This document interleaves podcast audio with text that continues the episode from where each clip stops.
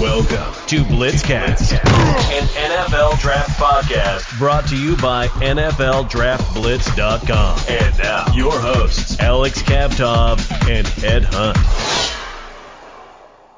Hello, everyone, and welcome to another Blitzcast episode.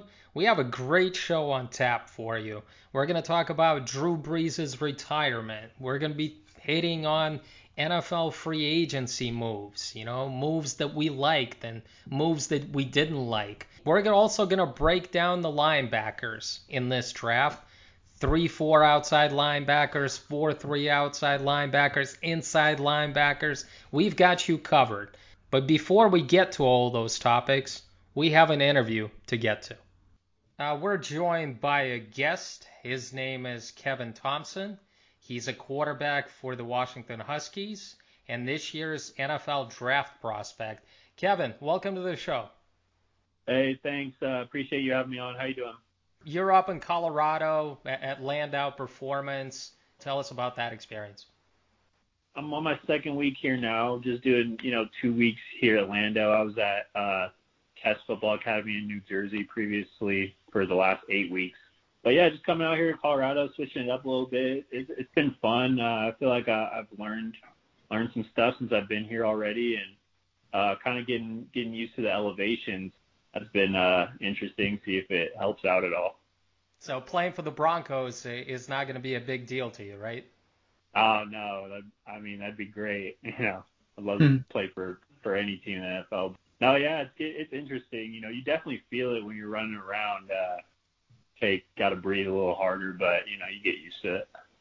Kevin, you've got one of the more fascinating stories out there. Tell our listeners about your journey and the adversity that you have faced before you even came to Sacramento State. Oh yeah, uh, I mean it's a long story, but you know to keep it short, I mean started my career off 2014 at uh, UNLV, and uh, was recruited by Coach House there, and after our first season, my first fall season, they were let go and new staff came in and heading into my redshirt freshman year, right before the season started, uh, tore my elbow up a little bit, got Tommy John surgery and took about 18 months to recover. And about halfway through that recovery, I decided to leave UNLV to kind of go back home, focus on my recovery, you know, figure out exactly what I wanted to do and I had no offers. I had two D2 offers, obviously coming off the elbow injury and hadn't taken a snap, you know, since 2013 in high school. So it was kind of tough to get some interest, but you know, luckily Coach Sears at the time at Sac State, you know, gave me a call really last minute. It was like November, uh, right of 2016, right before, you know, spring of 2017. I was trying to get into a school spring of 2017 so I could compete in a spring ball. And uh, he called me up like November, asked me if I wanted to come out on a visit, and I said yeah. So I was working at the time, took some time off work, went down there, and they were like, they gave me a half a half scholarship, just covered my uh, tuition and books, and said if you win the job, we'll put you on a full. And that was uh, FCS Division One, and that was at the highest level I had an offer to, and I knew I'd be eligible right away, so I just jumped on it and then eventually, you know, won the job, got put on a full, and now I'm here today. What is the highlight of your career at Sacramento State? Definitely, you know, athletically speaking, winning the the Big Sky championship, you know, beating UC Davis. It was kind of like a culmination of all the years put together that I was there to get to that point. You know, that was the goal from the day that I stepped foot on campus there. And, you know, I told myself that, and I told the coaches at the time that I didn't want to leave, you know, that school without winning a Big Sky title. So to be able to do that and was really special. But just the the relationships really that you build with everyone along the way. You know, I've been at three different universities. I've played for multiple different coaching staffs. I think you know five different coaching staffs, and so you get to develop a lot of really good relationships and learn a ton about the game and about life and about yourself along the way. So those are the things I'm going to be able to use, you know, moving forward. That'll hopefully translate to the next level and and in my personal life as well. Why did you transfer to Washington? A couple reasons, really. I mean, first off, kind of was looking at the landscape of things at the time and was kind of making some assumptions based on what I saw, you know, going on with COVID and with, with all the shutdowns. But then also just, you know, come after coming off a, a big season and I was already in grad school at the time, you know, I never really expected to be in a position to graduate transfer, you know, when I went into college and just being in, in that position, you know, I kind of wanted to, you know, e- explore my opportunities and I felt like I would have an opportunity to play at the highest level, you know, after proving, you know, what I was able to do at the FCS level. And so I just kind of, uh, took a leap of faith and, you know, kind of followed my dreams of wanting to prove myself at the highest level and talked with my family and decided, you know, that's what I wanted to do and decided I wasn't going to look back. Was that really important to you when you made that decision to stay closer to home? Because, I mean, you are from Washington. Not the most important, but looking back on it, it was it was great uh, to be able to to spend more time with my family and to be closer to home. You know, with everything going on, uh, I hadn't seen my family in, in quite some time before that, so I, I wouldn't say it was like a a deciding factor, but the fact that that is what happened and I was presented that opportunity, as, as soon as I was presented that opportunity, I jumped on it. Um, I think once I was given the opportunity, I realized that I did, I did want to be closer to home. Kevin, what was the best part about being a Husky? I, I think just the learning experience, like playing for, for Coach Donovan and, and learning about his offense, and it kind of translates at the professional level. He, he came from, from Jacksonville so he spent some time around the NFL and um, he asked a lot, you know, of his quarterbacks to make checks and change plays and change protections and so and operate out of a huddle, things that I hadn't had a ton of experience doing. Um, so it was just a great learning experience for me. And then uh, I really just enjoyed building the relationship with other with other QBs. I think we all got really close and um, we're all supporting one another along the way, and you know it was just really fun hanging out and getting to know those guys. Why will the Huskies win the Pac-12 this coming season? Make the case for them. Uh, they got a, a ton of experience coming back offensively. Um, you already know they're going to be really talented on on the defensive side of the ball with with Coach Lake, and they really fly around. So you know I don't think that'll ever be an issue. But uh, offensively, ton of guys coming back. The whole O line, uh, Cade Otton, you know, first team tight end. Dylan's coming back. He's he's got some good experience. Kind of got his feet wet and played well. and Was a good leader for the team. So uh, you know, I think they got all the pieces, and uh, you know, if they just put it together and take it week by week, they got the talent for sure. Who was the toughest opponent for the Washington team this past season? Well, I think, I mean, honestly, I think every game, you know, you kind of feel that and that anxiousness. And so we, we try to treat every game the same. But, you know, obviously Stanford, I mean, we were only able to play four games and our, our lone loss came to Stanford. Uh, they played extremely well.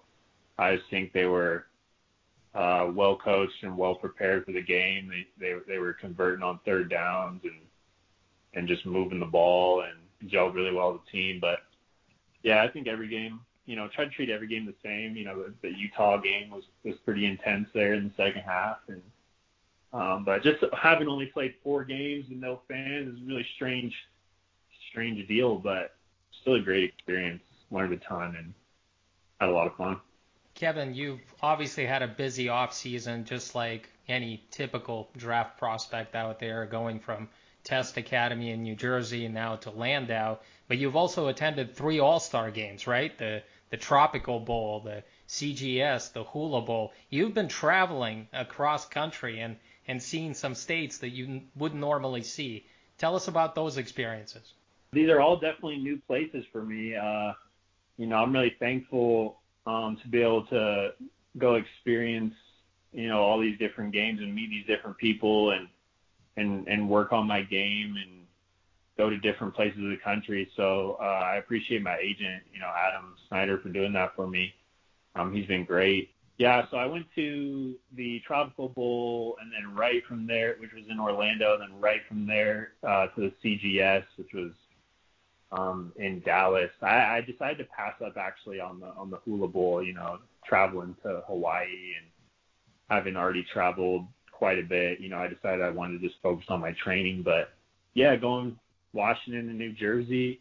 Uh, a couple weeks later to Orlando, then right to Dallas, and back to New Jersey, and or here to Denver now, and then I'll be heading home soon back to Seattle. But it's been a lot of fun. You know, great event. You get to meet a lot of people. Keep working on your game. Show what you got.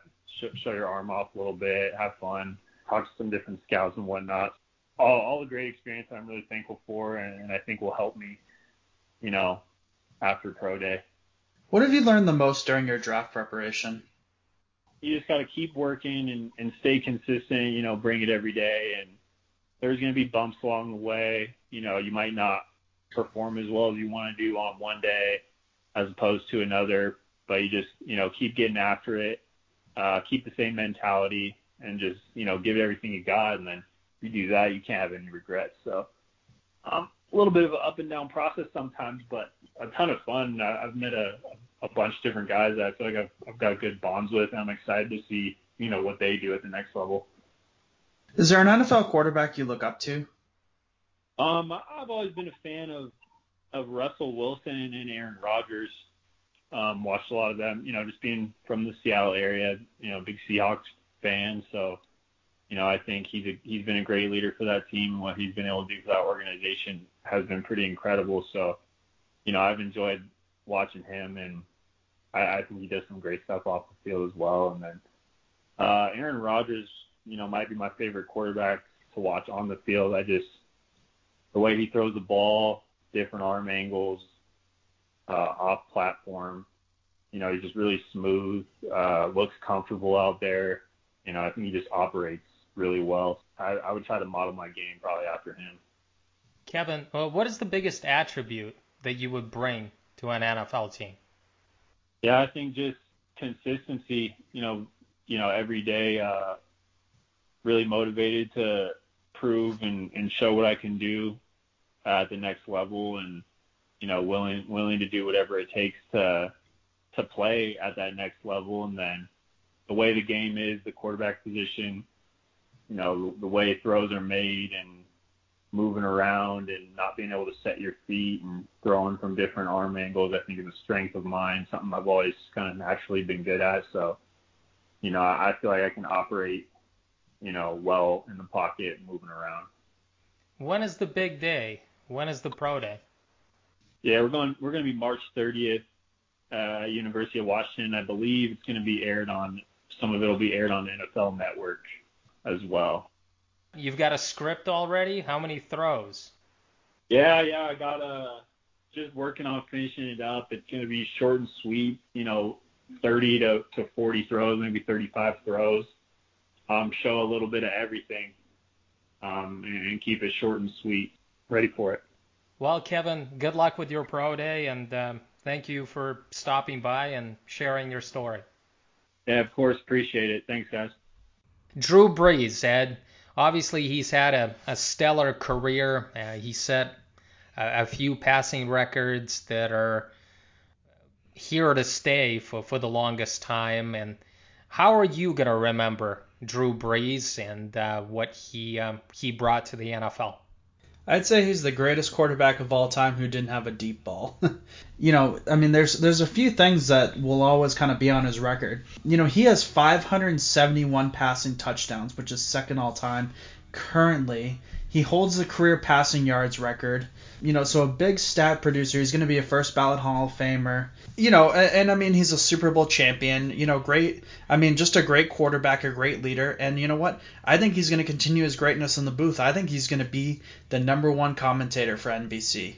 He's got a sharp wit mind, and he obviously knows the game. And we've seen what Tony Romo has done for CBS, and um, I'm sure Drew Brees is going to be able to relate like that as well. And it's just, I'll always remember Drew Brees for this because when Katrina happened in New Orleans, in Louisiana, that, that was a terrible time. And The Saints moved away for a year before they came back to that stadium, and then they won the Super Bowl, and that was so uplifting for the city, for the people. The Saints became the the team that everyone rooted for, and um, obviously Drew Brees was the face of that franchise. I, that's what I'm going to remember him for. And just imagine this: this guy could have signed after he was leaving San Diego. The Miami Dolphins were interested in him. I mean, that's a story that that's out there. And the Dolphins doctors they they didn't let Saban sign Drew Brees, but things could have turned out a lot differently for him because if he would have went for the Dolphins, he might have not had that storied career because him and Peyton, Sean Payton, that was like the greatest duo. I mean, you have the quarterback and you you have the head coach and play caller. We've never seen something like that before. They just had a special connection that we might not see ever again.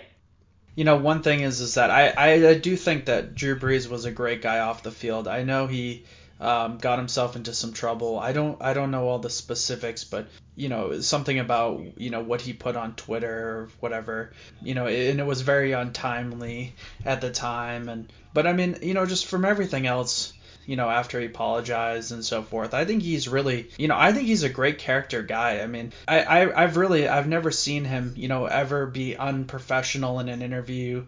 I've always seen him have a good attitude. I mean, a great player on the field. I think he's been not only has he been a great football player on the field, I think he's been a great man off the field. And he paved the way for all the short quarterbacks out there.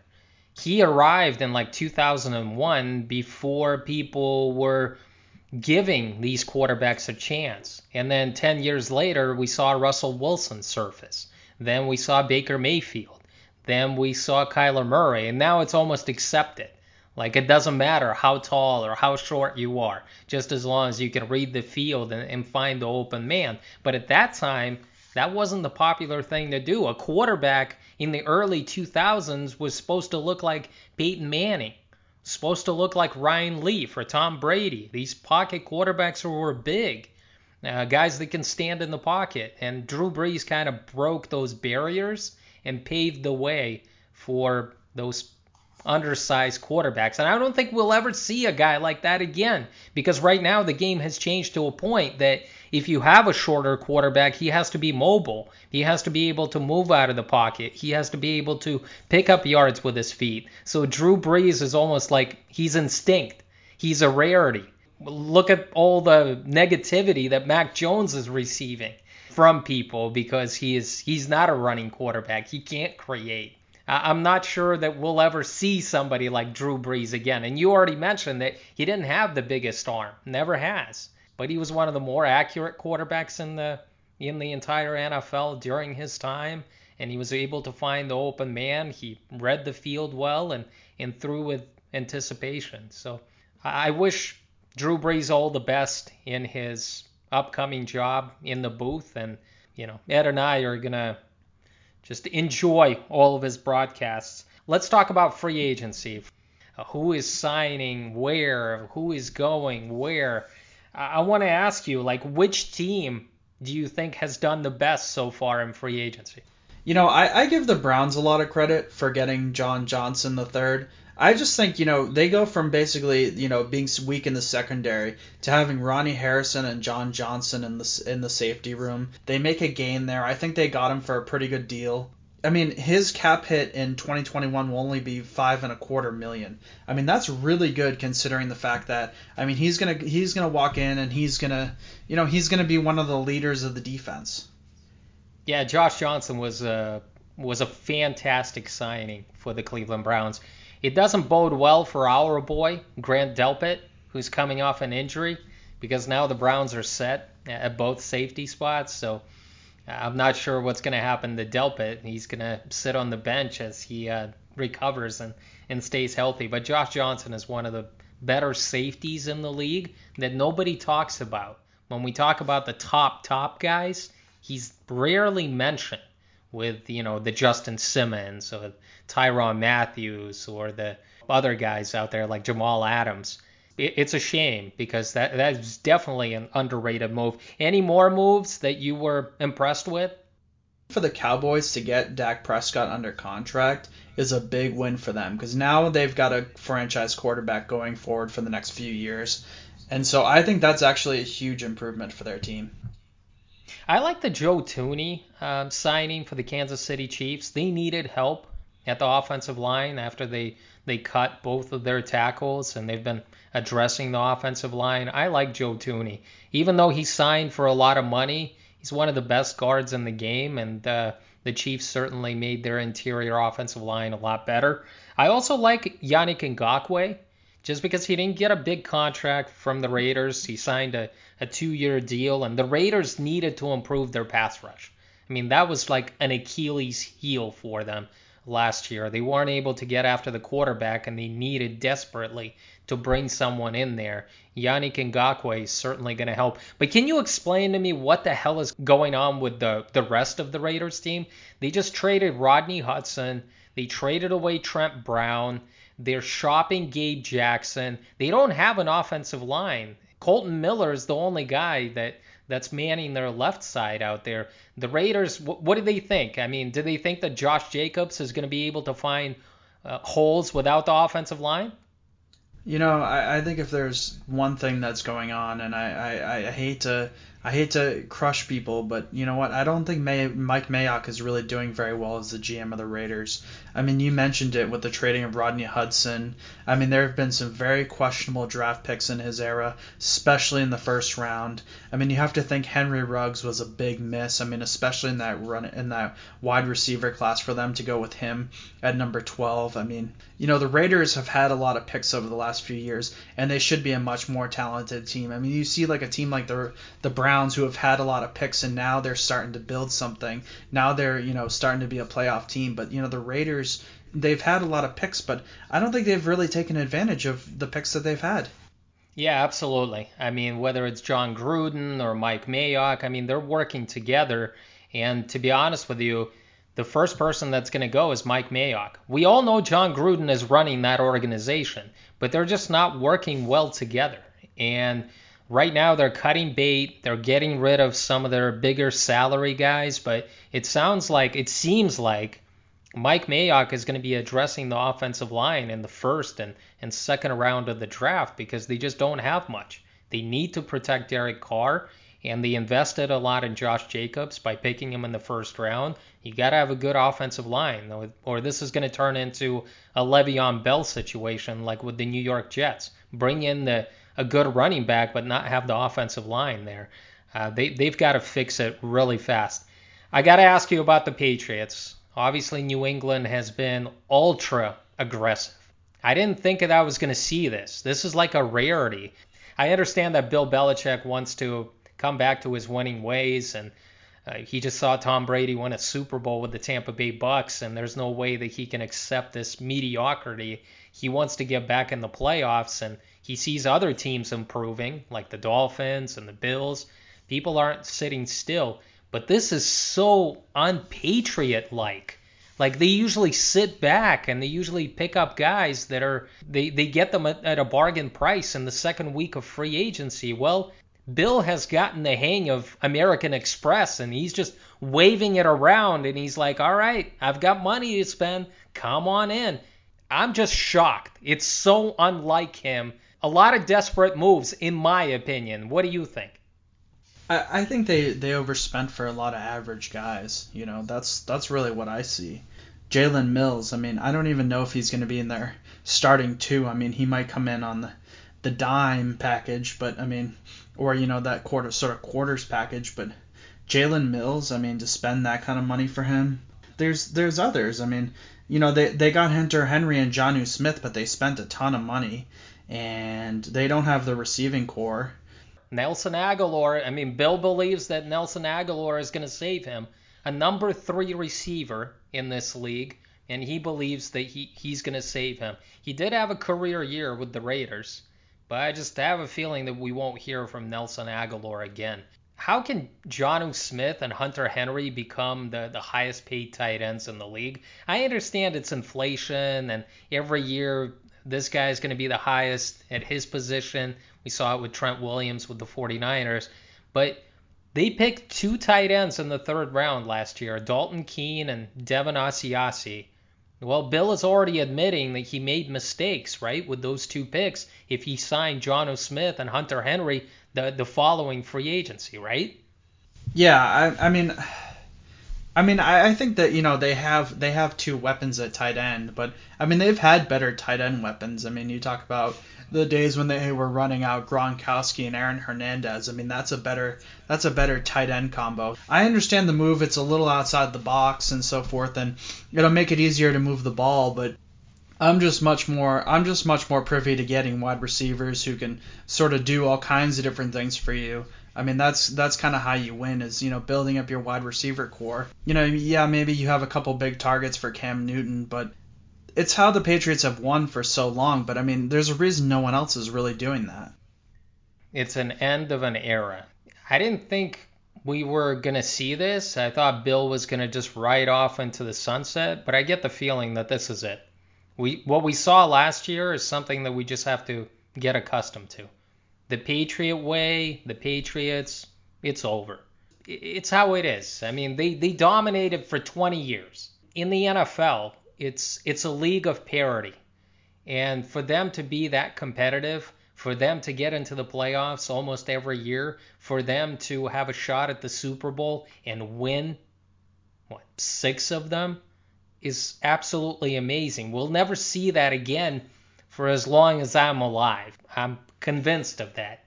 But I just feel like it's the end for Bill Belichick. It's the end of the Patriots. I mean, I'm not optimistic about their moves. I think the best move that they made was bringing Kyle Van Noy back.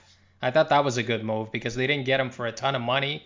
They signed him to a two-year deal, and and obviously he knows that system, and he did really well there for a couple of years. I thought that was a really good move. But other than that, everybody overpays in free agency, but it seems like I mean the the Patriots were just out of control. Patriot fans, you know, I you've had a great run for 20 years, but it's kind of a, a passing of the torch, and seems like it's over because this this division is getting stronger. If the Jets get Zach Wilson at number two, we see the Dolphins have gotten better, especially on the defensive side of the ball. They have got a good coach, and the Bills are are here to stay because their quarterback has developed and has taken great strides uh, to improve and, and get better. All right, let's talk about linebackers, Ed. Uh, we're going to mention guys that play in a 3 4 scheme, 4 3 scheme. We're going to talk about inside linebackers. Yeah, let's start with the inside linebackers. Uh, you'll run through top five list, and let's start it at number five. Number five, I got Baron Browning, uh, inside linebacker from the Ohio State Buckeyes. He's a true senior. He's 6'3", 240 pounds, four years of production. Um, was actually only a part-time middle linebacker for the Buckeyes. Definitely a thumper. He was a five-star recruit out of high school. Sometimes needs better C to do against the run, but he's a decent tackler. He can be good in run support, not great in zone coverage, but looks good tackling in space against the screen. But this is one of those guys that could be a better player in the NFL, right? You're hoping for that because he, he's got the size, he's got he's pretty athletic, he has good speed, and uh, you're hoping that he'll finally live up to that five star recruit billing. I always have a tough time with these guys, uh, guys that underachieved a bit in college and drafting them a little bit higher than they should go, hoping that they finally develop into that big time player. Number four, I got Dylan Moses. He's a true senior, 6'3", 240 pounds, three years of production tore his ACL in 2019 in preseason, but he was a five-star recruit. Uh, played middle linebacker for the Alabama Crimson Tide. Um, needs to has to be careful not playing too aggressive. He has below average instincts, but he's decent in coverage. He's an average run defender, an average tackler. I'm basically picking him on potential. That's why he's on this list.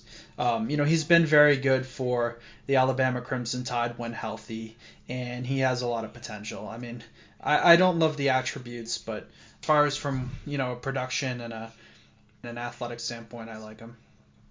He's my number one inside linebacker. I still kept him there because I'm not in love with the other guys.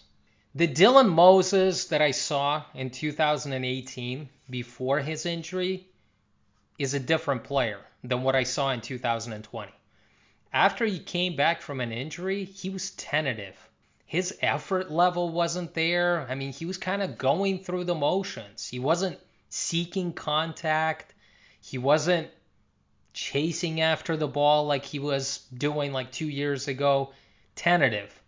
Scared, maybe a little bit. Maybe he's never been through an injury before. I saw a completely different player. And I even I went back and rewatched the 2018, like thinking maybe I overrated him. Like maybe I was thinking that the sky is the limit. No, he was a much better player in 2018 before the injury. The reason why I kept him at number one is because I'm hoping he goes back to that form. Not everybody gets back to their being 100% full strength, you know, a year removed from injury. So I'm hoping that going through this process, you know, he's going to be able to get his knee stronger, have more faith in himself, and I just think that we might get the Dylan Moses that we saw from a couple of years ago. Number three, I got inside linebacker Monty Rice, uh, true senior, 6'1", 235 pounds. Four years of college production, probably had the best 2020 of any of the inside linebackers in this group. I like the ability he shows to cover as an inside linebacker. He's a four-star recruit.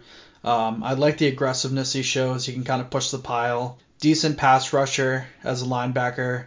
Probably has average linebacker range. Uh, needs to get off blocks better in the run game, but he's a capable tackler. Monty Rice is my number three. You always say like scout the player and not the helmet, but it's tough not to notice that there are plenty of Georgia linebackers in the NFL. So they, they teach them, they coach them well, and they're prepared to come in and just and be good producers in the league. Some better than others. Obviously, Roquan Smith is is a great example of a player just being that top 10 pick who has become a star for the Chicago Bears. And then you have somebody like, you know, Leonard Floyd, who has been average at best and still gets paid. But Georgia linebackers, I mean, they, they do well in the NFL. Number two, I got Tony Fields, the second inside linebacker from West Virginia. He's a senior, 6'1", 220 pounds. Um, was a tackle machine for the Mountaineers for four years. Senior Bowl guy three star recruit, needs better instincts in zone coverage, but he's aggressive shedding blocks in the run game. I like his C to do. I like the way he puzzles blockers in the run game, and I like his persistence and run support. He actually transferred to West Virginia for his senior year. He was at Arizona before for three years. Um, obviously, he was at the Senior Bowl. I have Tony Fields like as an outside linebacker. I just think that because of his speed, because of his athleticism, you want him as a weak side linebacker attacking downhill where you don't have blockers around him. He is a smaller guy. I realize that he evades those tackles by being quick to the spot, but he's not going to be able to do that in the NFL because guys, even offensive linemen, are bigger, faster, and, and stronger and more athletic. Number one, I got Paddy Fisher, uh, inside linebacker from Northwestern. He's a senior, 6'4", 240 Four years of production. He's a downhill linebacker, three star recruit, third team All Big Ten in 2019. He's good in zone coverage, decent instincts against the run. Um, I like the contact he gives receivers when they're running their route. Uh, if they come in his lane, he's gonna he's gonna bump them. Decent tackler, does a good job in man coverage. Maybe a weakness is that he needs to get off blocks a bit better, but Paddy Fisher is a guy I like.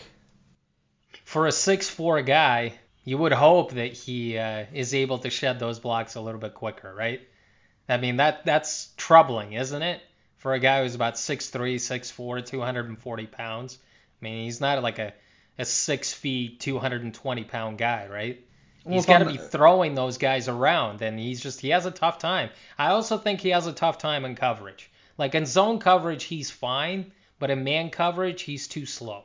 I realize that you like these run defenders for inside linebackers, but I mean the league has changed, Ed, and I just feel like it doesn't matter whether you're an outside linebacker, or inside linebacker.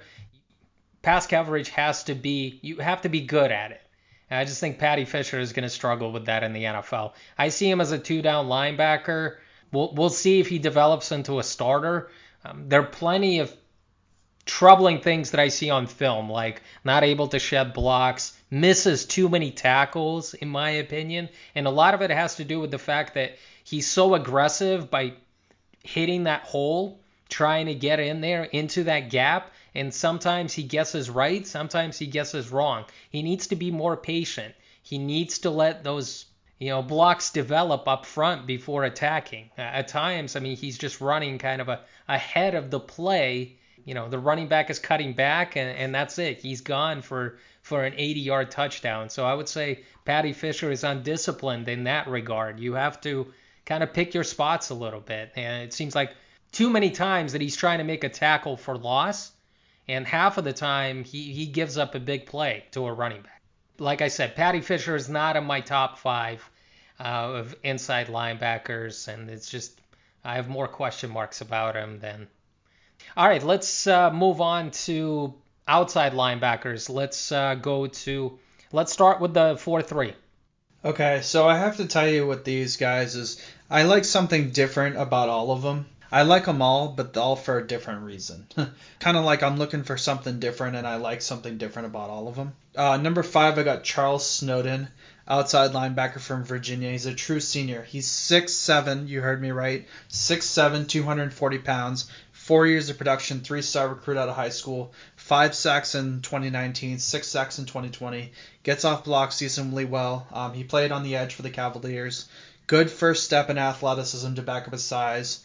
What I like about him and why I think he can be an outside linebacker, his speed to get to the other side of the backfield shows that he could have very good range as a linebacker. So he's got a lot of speed.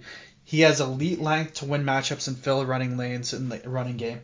This could be a new trend in outside linebackers, these long, tall, outside linebackers, converted defensive ends, maybe guys who can't play on the edge, but you know who, who can still use their length as leverage. So Charles Snowden is my number five. I would have had Snowden a lot higher in my rankings, but he's coming off an injury. He suffered an injury during his senior year. He went to the Senior Bowl but didn't practice, didn't participate. Charles Snowden is very versatile. He can help you as a blitzer. He also, because of his length and long arms, he can disrupt those passing windows. He is pretty good in, in pass coverage in that regard.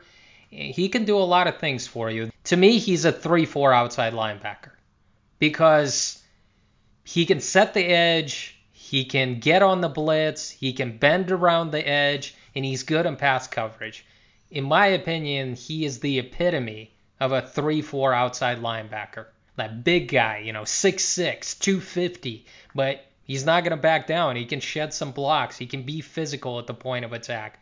That's probably the only difference that I have here. You have him as a 4-3 guy.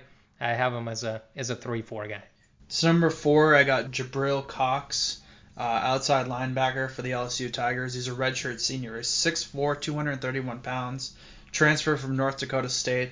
All American in the FCS. That's a big deal to me. Two star recruit out of high school. Showed he overperformed in college. Uh, strong in man coverage needs to kind of have more of a killer instinct in the run game, but he has good coverage ability in zone, so you can use him in man or in zone. Uh, needs to get off blocks better. Um, has a good bull rush as a blitzer, surprisingly, so you can blitz him. I say, you know what? If you if you just want an outside linebacker who can cover, this is your guy.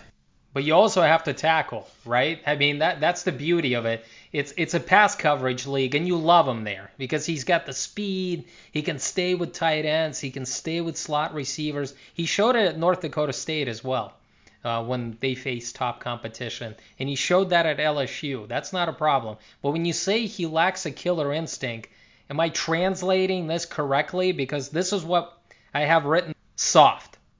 Yeah, I mean right? that, that that's uh, I mean, I have one way of saying it. You have the way. I mean, there's multiple ways to say things in football, really, to be honest. I mean, we agree there. He is soft. As a linebacker, that's like the worst thing that you can think of. I don't want a soft linebacker, Ed. I don't want just, a soft anything, to be honest. He's as soft as it gets because he doesn't want to stick his nose in there. He doesn't want to tackle anybody. Look, as a football player, you have to be tough and you have to stick your nose in there. You don't want to see a guy, especially a linebacker, that's just shying away from contact. That's a big no no. That's like a huge red flag. I know I'm being harsh, but Jabril Cox is one of the more overrated linebackers in this draft, just period. He doesn't want to tackle anybody. All right, number three, I got Zaven Collins, outside linebacker Tulsa. He's a redshirt junior, three-year starter for the Golden Hurricanes. 6'4", 260 pounds. Had four interceptions in 2020, which is a high for a player of his position. He's physical in man coverage. He's a decent pass rusher. Does fill the gaps in the running lanes. Needs to get off blocks better against the run. Needs better instincts against the run. But he had excellent college production. He really dominated at Tulsa, and so that's why I have him as my number three. The only difference I have is I have him as a 3-4 outside linebacker just because of his size and just because he played it at Tulsa. He's very adept to that position. I don't want to change that. Like he knows his responsibility. The one thing that really sticks out about Zaven Collins is because you knew that he was the star linebacker for that team and he just made plays at the most opportune times. He always came up whether it was a fumble, sack, an interception to end the game. You want playmakers at any position and he always showed up and I just love that about Zaven Collins. We want to overthink this a little bit but you need playmakers at all positions, and uh, Zaven Collins is is a great player. I think he would fit really well for the Steelers or the Baltimore Ravens at the end of the first round. Number two, I got Micah Parsons, inside linebacker from Penn State. He's a true junior, 6'3", 244 pounds, two years of production in 2018 and 2019. Uh, did not come back in 2020. Five star recruit, first team All Big Ten in 2019. He's capable of executing run stunts, has the range to really disguise what he's going to do on a play. Um, tries to be a little too heroic in coverage, decent instincts but not excellent, gets off blocks well in the run game. Could possibly have 4-4 speed. He's an elite athlete. He's number two because he's an elite athlete. He is. I mean, speed, athleticism. He's a great blitzer. Um, against Memphis, that was that was a great game that he put together in in the bowl game in 2019. He dominated, and I think he, he showed the entire world of what he could be. But he does run around too many blocks. He does miss tackles, doesn't always recognize those angles. He's still learning the position. He wasn't a linebacker in, in high school. He was a wide receiver. They switched him to defense. I I guess I wish he was more of a downhill player. Do you see him as a top 10, top 15 player in this draft? Gosh, I'd take him in the top 15 because of his athletic ability, but I don't. I, I'm not as certain to take him in the top 10. Well, let, let's find out who your number one guy is at 4-3 outside linebacker. Uh, Jeremiah Owusu Koramoah, outside linebacker for Notre Dame, true senior, 6'1", 215 pounds, two years of production for the Fighting Irish. Has 4-5 speed, three-star recruit. Uh, needs to stay better balanced in coverage, but he has good linebacker range, capable of blitzing, um, using his speed to his advantage. He's physical in man coverage. Um, he'll line up in the slot for a linebacker, very good in man coverage. So this is a guy I like, you know, first round 4-3 outside linebacker. Sure, you love those Notre Dame guys. I do love my Notre Dame guys. I shouldn't say my though; they're not mine.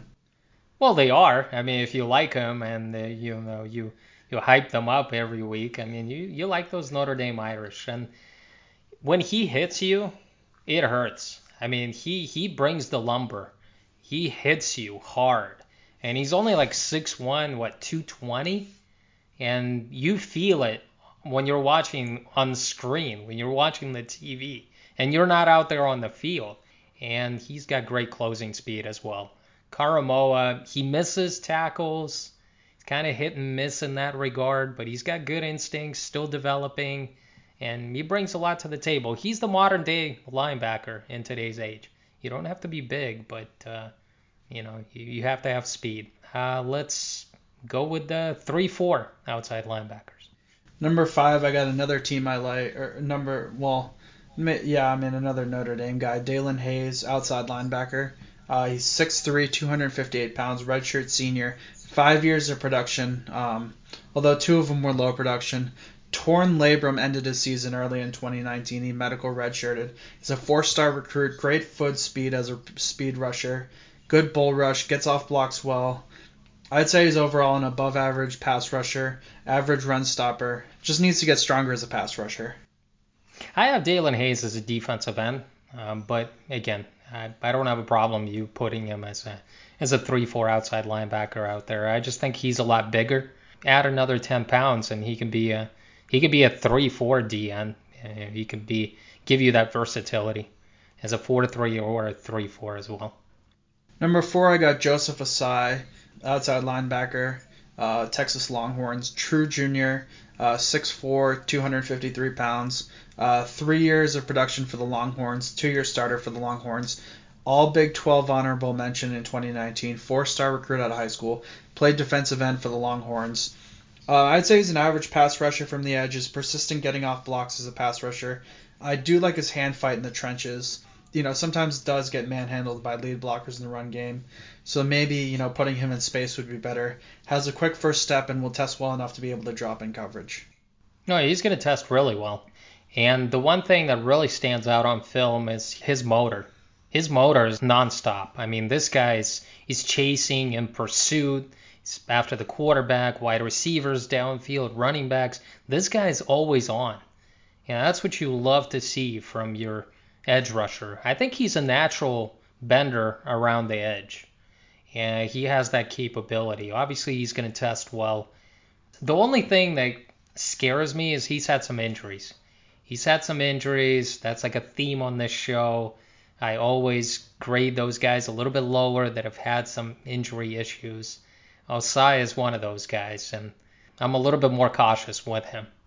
Number three, I got Tarron Jackson outside linebacker, Coastal Carolina, is a senior, 6'2", 260 pounds, four years of production, 10 sacks in 2019, and eight and a half in 2020.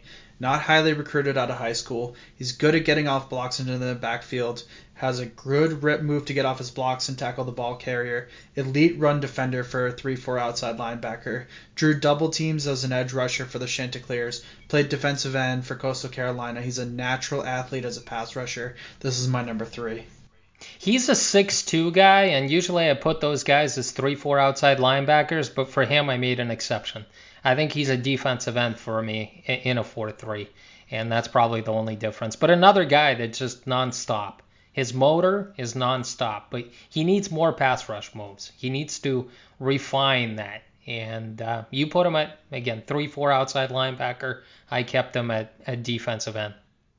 Number two, I got Quincy Roche outside linebacker from Miami. He's a redshirt senior, 6'3", 245 pounds, 13 sacks in 2019. You heard that right, 13 sacks. Four years of college production, transfer from Temple, three-star recruit out of high school, good speed as a pass rusher, surprisingly strong bull rush, decent at getting off blocks in the run game, hard-nosed run defender, very good pass rusher. Did kind of have a dud of a senior year at Miami, and that's why he's number two and not number one. I saw him and uh, Jaelan Phillips kind of getting after the quarterback. I wouldn't necessarily. I mean, stat wise, maybe it went down a little bit, but I saw a guy that put pressure on uh, every game. He's got a heavy hands. Like when he hits that offensive lineman, the old lineman kind of just goes back. I, I think most people don't even expect him to be that strong because what is he six two and a half like 245 250 pounds? You wouldn't expect that. And i saw that at the senior bowl as well. He's got that bull rush and those heavy hands. That initial punch just gets the offensive lineman off balance. And then he's able to you know make those counter moves. And Quincy Roche is adept in that regard. And then he can do like an inside move or he can go around the corner and, and bend get to the quarterback I'm a big fan of Quincy Roche. Sometimes I ask myself, like, why wouldn't I have him, you know, higher up in my rankings? But it's just, I like this 3 4 outside linebacker class. I like a few guys there, and uh, and that's why I have Quincy Roche a little bit lower. But I, I thought he had a good season at Miami. I don't think he took a step back after he transferred from Temple, where he dominated and went to, to the Hurricanes. So, number one, I got Patrick Jones, the second outside linebacker from Pitt. Uh, redshirt senior, 6'5", 260 pounds, high 4'7 speed. Played four years for the Panthers, three-star high re- recruit out of high school. He's a quick first step, great explosion from his stance to the edge. His technique as a pass rusher is excellent. I like how physically he gets off the the blocks in the run game, and I think he's a plus athlete on film. So I'm gonna go with Patrick Jones from Pitt as my number one. I like Patrick Jones as a 4-3 defensive end. He's one of my most underrated guys. because unfortunately, I don't see him being a plus athlete on film. Get that hand on the ground. He's got those pass rush moves. He's got one of the better bull, bull rush moves in the entire draft. You know, he's strong. He can, you know, obviously stop the run. You, can get after the quarterback. I see him as a 4 3 defensive end personally. Uh, we'll see how he tests. I, I think he is going to be underwhelming as an athlete, and that's why I would keep him as a as a 4-3 defensive end. Even though he didn't have a good Senior Bowl week, I saw him being dominated by by some offensive linemen out there. I'm still high on him, and I think he's a, a third round steal for somebody, but it will be for a 4-3 team. All right, how about uh, let's talk about some underrated guys just at the linebacker position in general. My underrated guys are Paddy Fisher, um, Charles Snowden, and Zaven Collins, all guys I've mentioned before. How about overrated? Overrated, I got Chazz Surratt, uh, linebacker from North Carolina. Um, he's 6'2", 225 pounds. He's a senior. Four years of production, converted quarterback, three-star recruit out of high school. He has 4'5 speed as a linebacker. I like how he's physical in space in the run game, um, but he needs to be more physical holding the point of attack. Dropped into zone coverage for the Tar Heels defense. Um, I see him as an average tackler. I think the biggest problem is I think he needs better positioning in the run game as a linebacker. There are plenty of times that I saw in film where Chazz Surratt, whether it's like third and two or fourth and one, he's filling that hole. And he makes that tackle in the hole to, to stop the running back all by himself.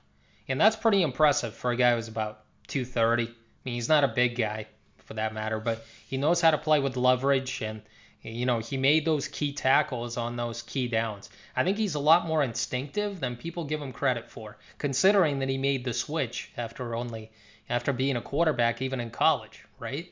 I mean, he's new to the position. He's 24 years old. That's the only drawback I see. But I think him and Micah Parsons, they're actually similar prospects. Parsons is just more of a plus athlete. He's got better speed, but Chazz Surratt is also not a bad athlete and he's also got plenty of speed out there. So I always ask myself the question: Would you take Micah Parson in the top 15, or would you take somebody like Chazz Surratt in the third round, and then you could pretty much get a similar player? You know, there was one name missing, Azeez Ojulari. Where do you stand on him? Because I have him as my number one outside linebacker, three-four outside linebacker, by the way. He played defensive end. He's got really long arms. He's like 6'2, 250, a little bit shorter than I would like as a 3-4 outside linebacker. I want those guys 6'3, but because of his really long arms, because of his athleticism, because of his motor, because of his ability to bend around the edge, he was another guy just on film. He made plays. I, when Georgia was every time I turn on the tape for a young player, whether it was redshirt freshman year or redshirt sophomore year. This guy made plays, and this is what I want in my 3 4 outside linebacker. And I just think he's athletic and he's going to be able to transition. Uh, obviously, you, you didn't have him in your top five anywhere.